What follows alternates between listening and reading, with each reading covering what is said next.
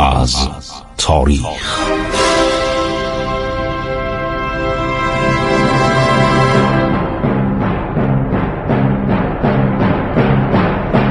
کاری از گروه جوان و اندیشه رادیو جوان.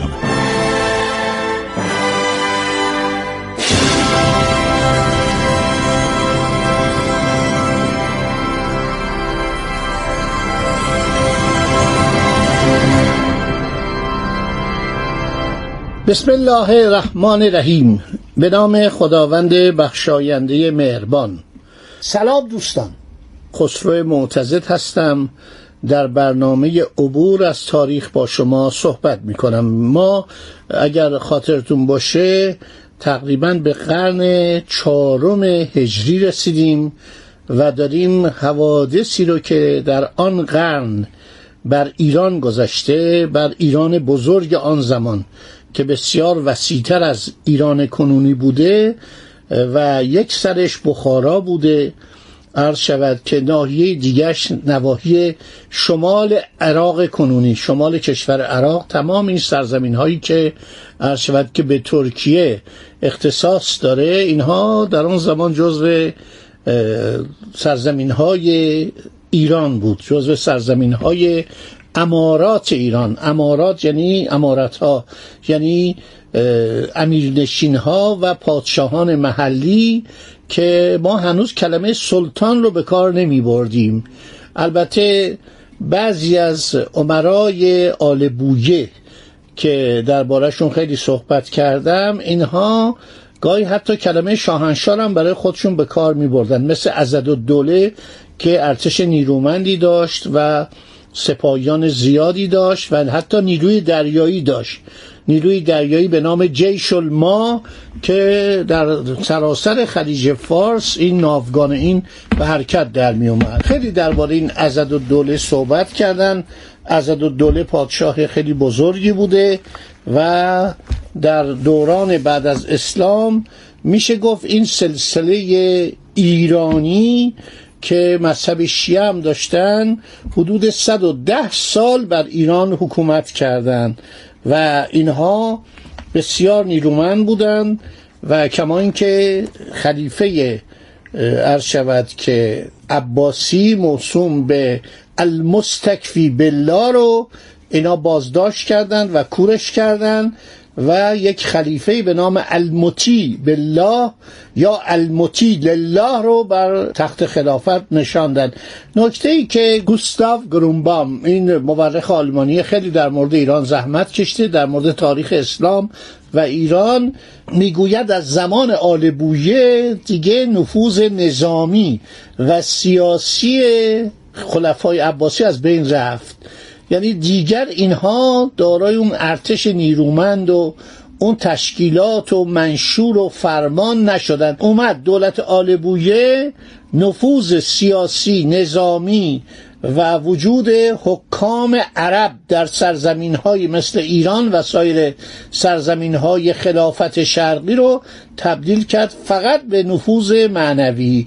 یک فرمانی می نوشتن، می دادن و منشور خلافت نامیده میشد که عرض کردم یعقوب لیس سفاری همونم پاره کرد، ریخت دور و گفت به هیچ وجه و من اطاعتی نمی کنم و من امیر به اصطلاح مستقل سرزمین های ایرانی هستم. این کلمه ممالک شما تا قبل از 1300 و قبل از عرض شود که مشروطه بهتره بگم، میگفتن ممالک محروسه ایران.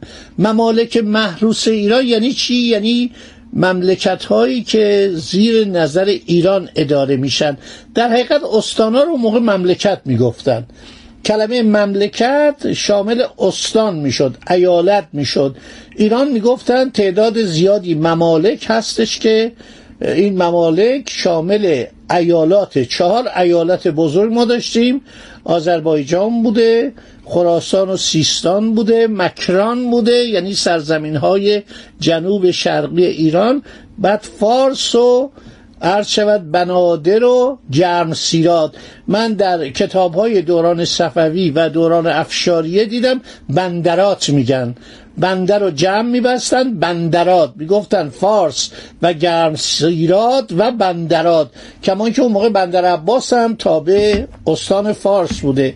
زمان نادرشاه مرکز نیروی دریایی ایران عرض شود که بوشهر بوده، یک پایگاهی درست کرده بودن، خیلی انشالله به موقعش براتون میگم، خیلی شیرین و شگفتانگیزه که ما زمان نادرشاه 40 تا عرض شود ناو جنگی داشتیم، ناو بادبانی با توپخانه. اینا مرکزش کجا بوده؟ نادریه. نادریه تقریبا همون ریشهر کنار بوشهر، ولی از نظر اداری و از نظر مملکتی اینا همه تابع شیراز بودن. بندر عباس هم بندر بزرگ ایران بود از زمان عرض شود شاه عباس صفوی، اینا همه از شیراز. مثلا شخصی بوده به نام محمد تقیخان بیگلربیگی فارس بوده و این نیروی دریایی هم زیر نظر این بوده. اینا نکات جالبی از تاریخ ایرانه.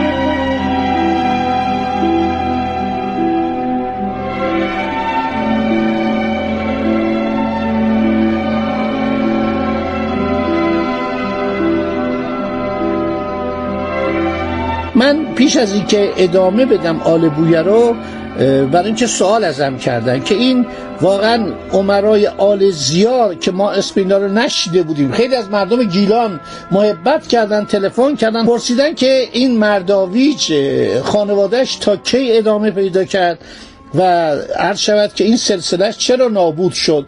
مرداویج عرض شود که به خاطر هم که کشته شد، یعنی واقعا سرسلسله بود و در جریان کودتایی که در اصفهان علیه او کردن کشته شد.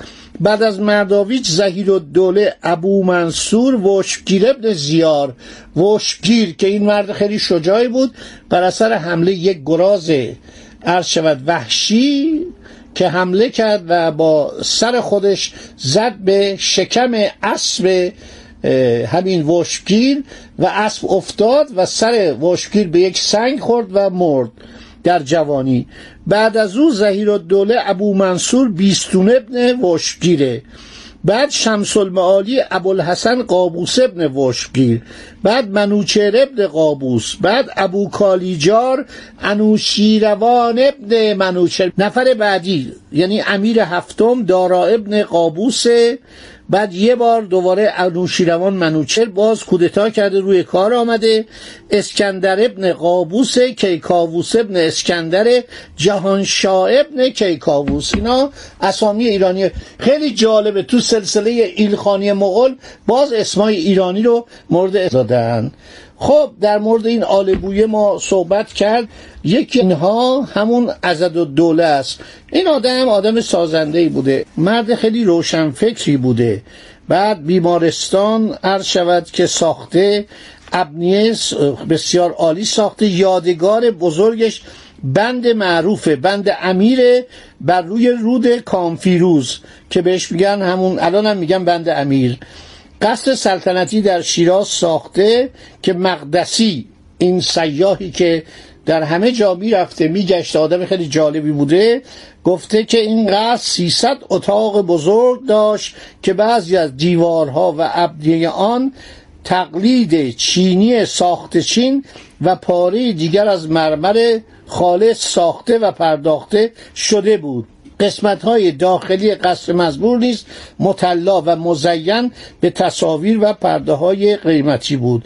این گنج‌های دوره ساسانی کم کم در می‌آمد. براتون قبلا گفتم که یک گنجی به دست عضدالدوله افتاد که مربوط به دوران ساسانیان بود و خیلی دستشو باز کرد و ایشون شیعه مذهب بود، دوستدار آل علی بود.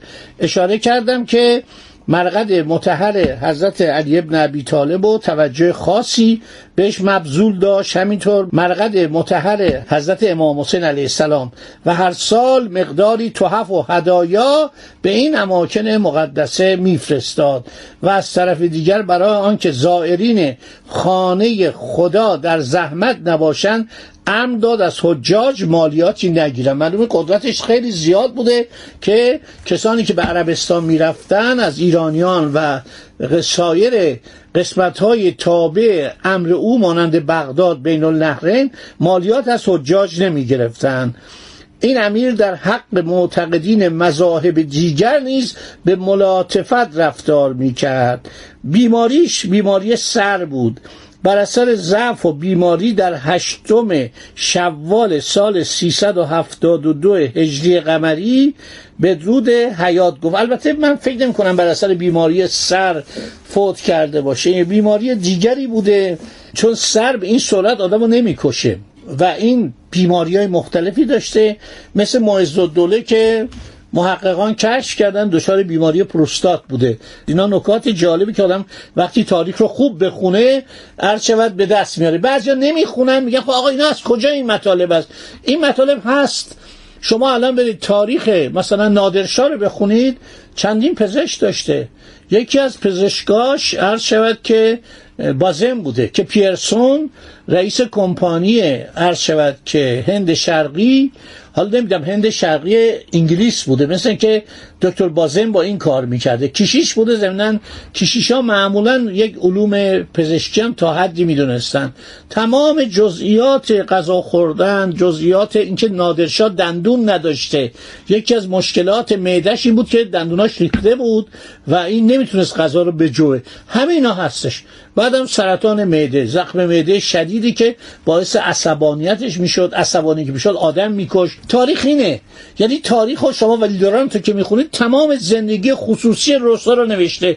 رسا تو خونش ناراحت بوده، همسری داشته اینو اذیت میکرده، همسر رسا ترزا اذیتش میکرده. تاریخ اینه. ما تاریخ فقط جنگ میدونیم، جنگ و پیروزی و شکست و تاریخ همه چیز. الان ما میدونیم مردم مثلا روم چی میخوردن، خانه‌های روم چطوری بوده. خانه ها در اون بالا که میرفته خوب معماری نمیشده، به هم نزدیک میشده، یعنی اون ساختمون ها نزدیک میشده به هم و به فاصله 2-3 متر میرسیده. اینا نکات خیلی جالبیه که مرتب کشف میشه، مطالعه میکنن. چند روز پیش تو روزنامه دیدم که زیر شهر پاریس گورستانی کشف شده، تعدادی قبر به دست اومده، استخوان به دست اومده. همین کارم مجله نشنال جغرافی روی انگلستان کرده. لندن و پارسال یا پیرارسال بود یک مقاله مفصلی درباره طبقات زیر شهر لندن نوشته بودند. دوستان عزیز، صحبت من به پایان رسید در این 15 دقیقه.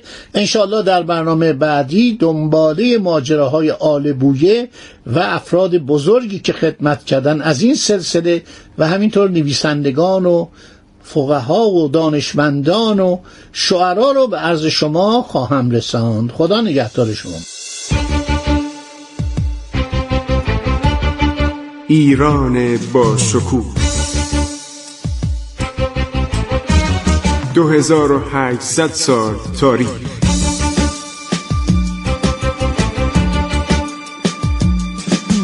عبور از تاریخ.